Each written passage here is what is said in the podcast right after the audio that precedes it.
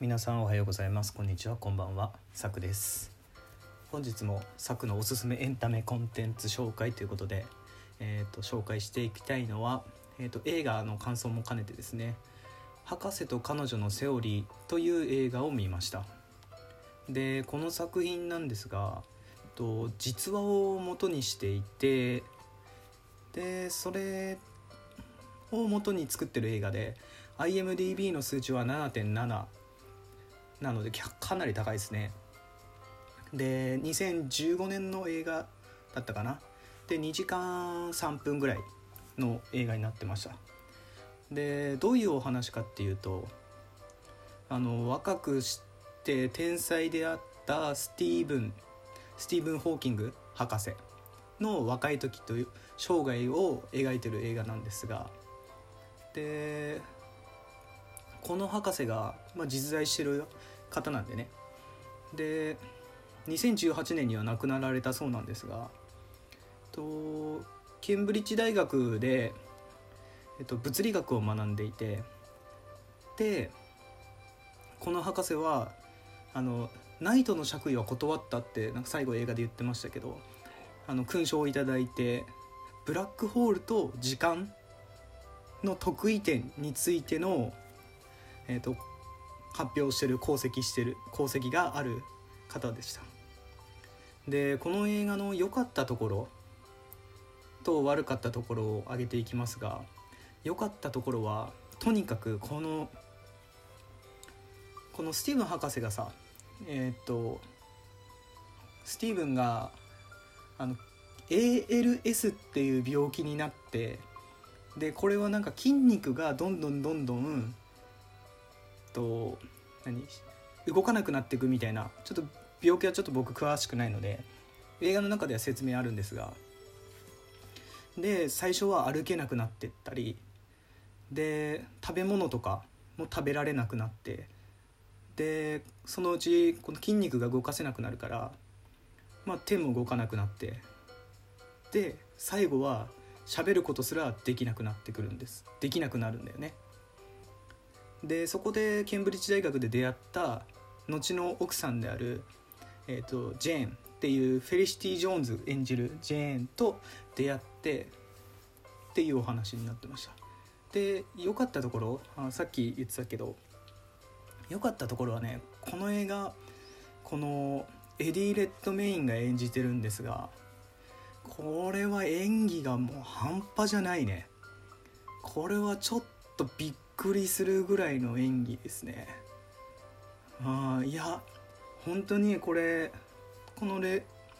エディ・レッドメインはこの ALS っていう病気の人たちと多分共に生活をして役作りをしてたみたいででその当時はまだ生きてたホーキング博士は実際に演技を見ていや本物だみたいな。感じこの演技力が素晴らしいって言ってたぐらいだったみたいなんですが演技がとにかくすごかった。本当にすごかった。うんちょっとねそこがすごくてでで悪いところっていうとどうしてもこの介助とか介護介助とかって言われるような話にもつながってったりするのでそこら辺はえーとまあ、そういう仕事に就いてる方とかだったらちょっと苦手な人もいるかもしれないしあの自宅でね介護とか介助してる人とかそういう経験がある人は少しちょっと目を背けたくなる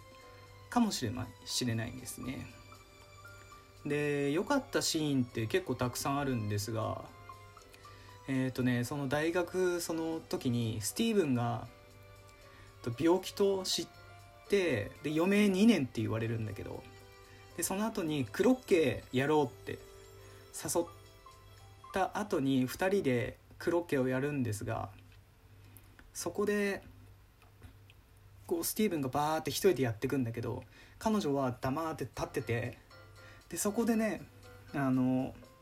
表情がだんだんだんだんバンって変わってって無言なんだけどそれそれでスティーブに駆け寄っていくシーンの表情がすごく良かったですね。何だろう。あ私この人とあの一生添い遂げるんだぐらいな決意を決めた表情で。でそこが良かった。であとね眼鏡をなんかいつも斜めにちょっとかけててスティーブンはね。で眼鏡がいつも曇ってるっていう風な形で彼女が言ってでその眼鏡を取って眼鏡を拭いてあげるシーンがあるんだけど前半でもあったし後半にもあったかな。それはなんかこう私を見てっていうようなこう目を背けないで私を見てっていうようなメッセージ性を感じました。で初めてね車椅子に乗るシーンがあるんですが僕も手術で車椅子生活したことが過去に1回あってで車椅子初めて乗った時にこのスティーブンはなんだろうすごいショックな感じの演技をするのね。で俺それすごく分かってわ俺病気なんだって。車椅子に乗らないと歩けなくなったんだ。ってすっごいね僕自身もその時はもうがっくりしたことがあって。でだんだんこう手とかも動かせなくなってくるんで。で子供はできたんだよね。3人いるんだけど。で子供をね抱くシーンとかもそうなんだけどいやもう手とかも動かせないから子供をね抱けないしそういうのは多分きついんじゃないかなって思った。でメイクのせいなのかは分からないけどその彼女がだんだんだんだん結婚生活とかしていく中でなんだろうなこうちょっとやつれてる感じっていうかクマができてるみたいな。そんなシーンがあるんですがそこがなんかすごくうん演技力もあって雰囲気もあってすごかったですね。でそのホーキング博士はそのブラックホールと時間についての研究をやってたから過去に戻る戻らないっていう時間のこととかもあの研究で時間を戻せば過去に戻れるっていうタイムトラベルのことも語ってたんだよね若い時に。でも博士は天才であるがゆえにタイムトラベルは不可能だっていう仮説を提唱してでそれが不可能だって一番最初に知っちゃったんだよね。本当は戻りたかったのは多分きっと彼自身だったと思うんだけど。で彼女なしで生きていけない毎日になってって。で最後の方に新しく看護師のあのエレインっていう女性が来るんですがで博士はその彼女を愛してたがゆえに彼女に幸せになってほしかったんだよね。でその彼女はもう一人男の人みたいのが出てくるんだけど聖歌隊かなんかで出会う男の人なんだけどそこの関係性とかもあったりとかでまあ男の僕としてはすごい複雑な気持ちにはなるんだけど途中えええみたいな。浮気不倫みたいなのがあったりするんだけどでもその彼は本当に純粋にスティーブンのことを一つの家族として見てたしでスティーブンはそんな彼にジェーンをねあの自分から解放して本当の幸せをつかんでほしいなっていうのもきっとあって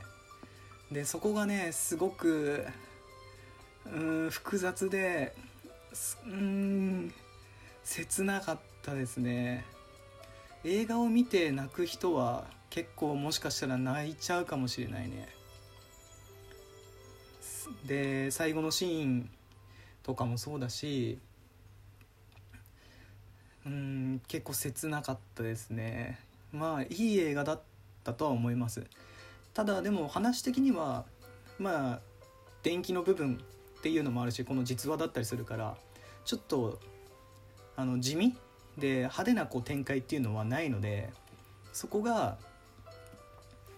うん、ちょっとつまらなく感じる人はいるかもしれないですね。で最後にとこのスティーブン・ホーキング先生は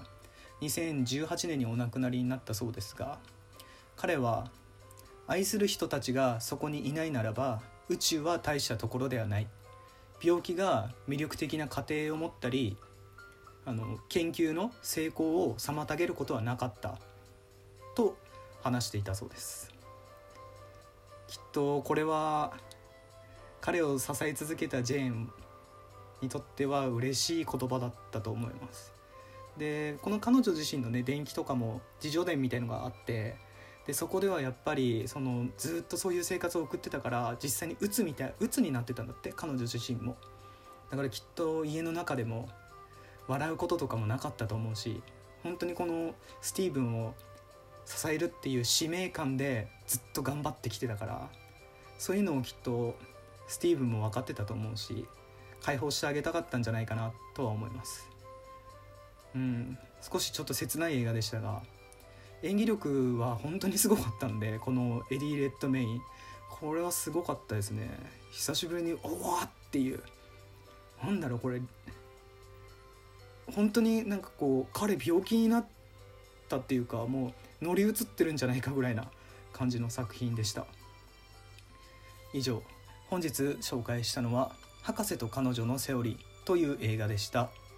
本日のお相手はサクでした。ありがとうございました。